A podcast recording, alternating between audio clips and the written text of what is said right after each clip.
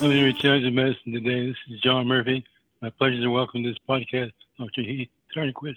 Dr. Turnquist is Associate Professor, University of Pittsburgh, Department of Surgery, Department of Immunology. Dr. Turnquist, welcome. Thanks for you for inviting me. Then we begin with a discussion about inflammation and wound healing. It's my impression that the inflammation is a necessary component of wound healing. Yeah, my background's in transplant immunology, where we spent a lot of time trying to thwart and stop inflammation. But once I started working with some of the researchers at McGowan Institute, such as Steve Badylak, you know, really made me think a little bit about inflammation differently and kind of led us to thinking about, you know, maybe we can try harnessing those processes that inflammation kicks on to start the tissue repair process. So that's something we're trying to apply in transplant now as well. So, one of the main areas we have a grant on and do a lot of work on is heart transplant.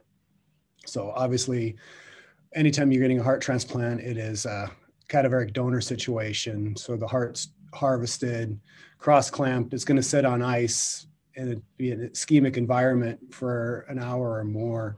So, you're going to instantly have to do with a ischemic reperfusion injury. And so, that's going to come with a lot of inflammation. Anytime you have an alloimmune response or rejection response to the graft is going to cause inflammation. And so there are opportunities there to harness that inflammation and hopefully trigger the processes of repair.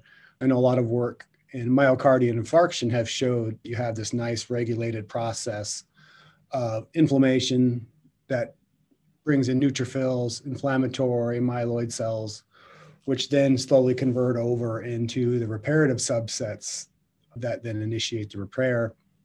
And so we've really looked at can we identify signals early in the transplant environment to augment, to hopefully, you know, improve repair, limit that inflammation caused by ischemia reperfusion injury. what's the difference between pro-inflammatory response and negative? maybe how well it's regulated. I guess that's a great question. I think a lot of chronic inflammation is where you would have problems. Some of the stuff we're interested in in transplant is if you have just a sustained alloimmune response, maybe you never get a chance to go from inflammation to repair. Potentially, it's just always inflammation. You know, I think that's probably common in a lot of autoimmune diseases as well. You mentioned tissue engineering. So, how does one promote pro immunitory response? So, how would we engineer it? So, that's a great question. And so, a couple different things we're trying. We've identified a couple natural reparative type molecules. You know, it's been known for decades that things like HMGB1, IL 1 alpha, when you have damage, are released then to cause a pro inflammatory response like myocardial infarction, it's been viewed that these pro-inflammatory responses are detrimental, and people really have targeted them with some success, not great. What we've kind of asked the opposite question is: Are there things that are released that can stimulate a reparative response or direct a reparative response? And we've identified one being interleukin 33 or IL 33. This is an interesting molecule. It has a nuclear localization domain, and then it has like an IL 1 family cytokine domain and that nuclear domain targets it to the nucleus, and there it sits unless there's tissue damage. When the cell is necrotic, that's released. And then what we've showed is it's very good at stimulating a reparative response by a cell subset called T regulatory cells, but also acts on myeloid cells to help shape them into a reparative subset as well. So a lot of what we've been working on is trying to figure out how to harness that pathway one thing that's really been interesting is I attended a talk by Steve Badylak and his fellow George Hussey probably three years ago. And they were talking about how they had these matrix bound vesicles, this MBV, which had a phenotype very similar to what IL 33 did on macrophages.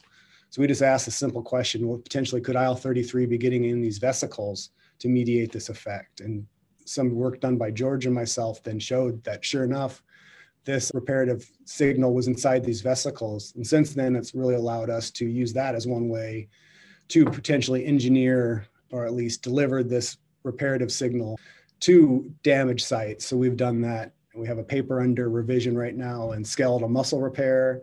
And then we published a paper in JCI this year where we redelivered the IL-33 to IL-33 knockout hearts in a heart transplant model. And we could show we could prevent chronic rejection, which was a super exciting finding, just because that really is the, one of the main barriers to really acceptable long-term graft outcomes in heart transplant recipients. That's one way I think we can engineer it is identify these reparative or regulatory signals and then deliver them to sites of injury at the right time, hopefully to stimulate a more robust tissue repair response.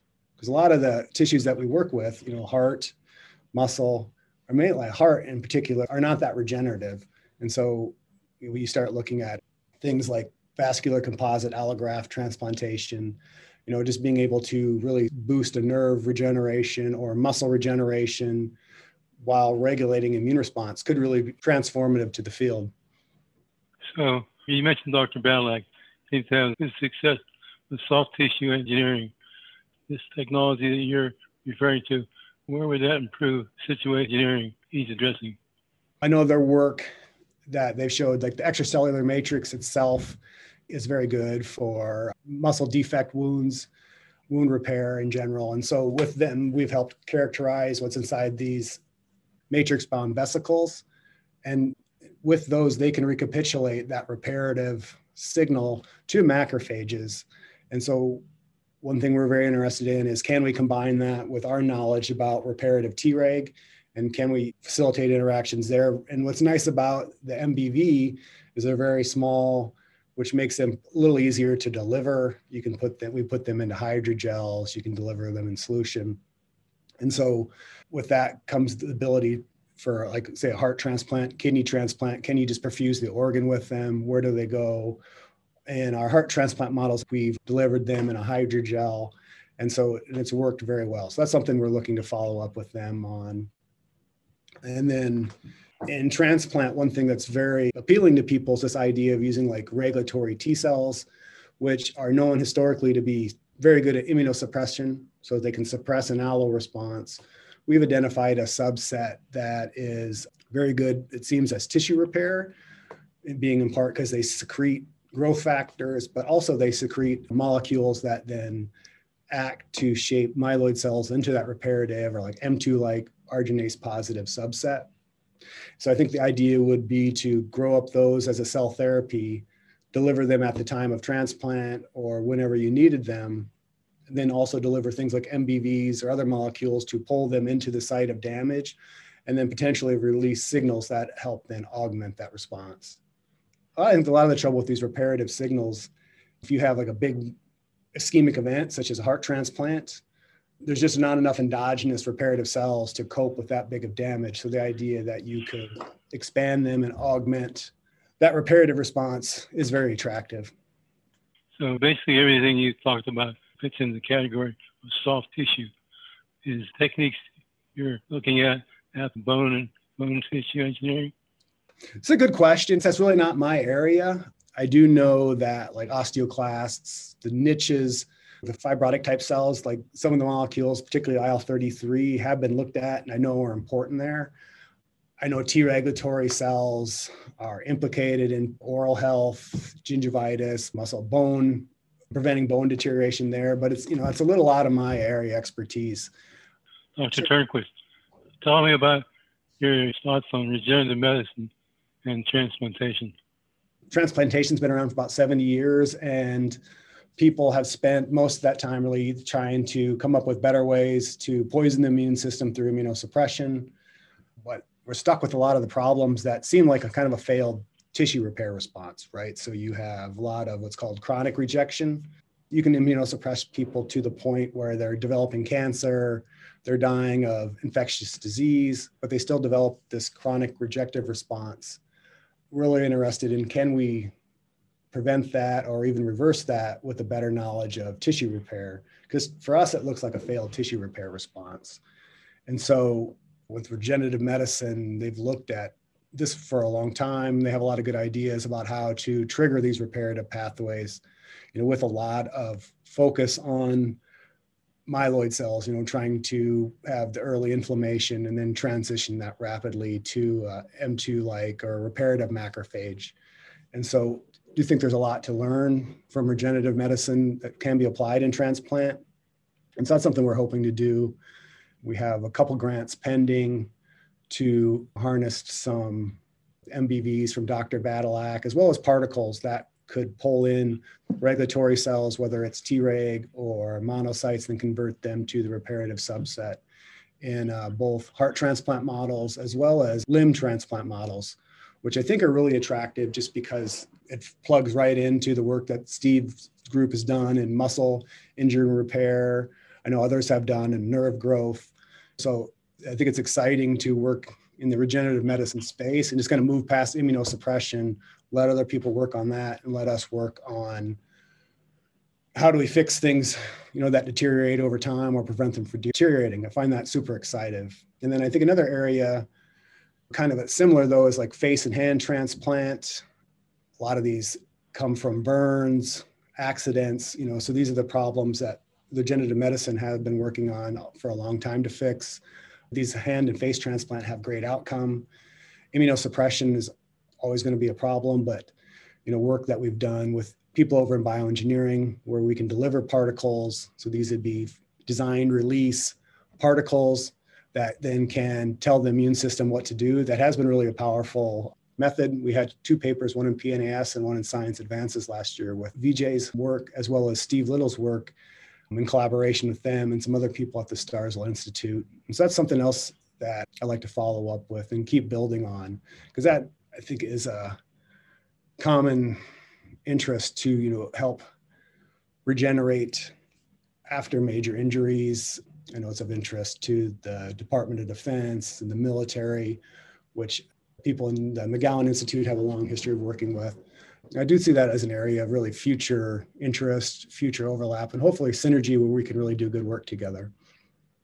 Another point is that the dysregulated immune system causes diseases such as diabetes, lupus, multiple sclerosis, and arthritis. How does your work affect it?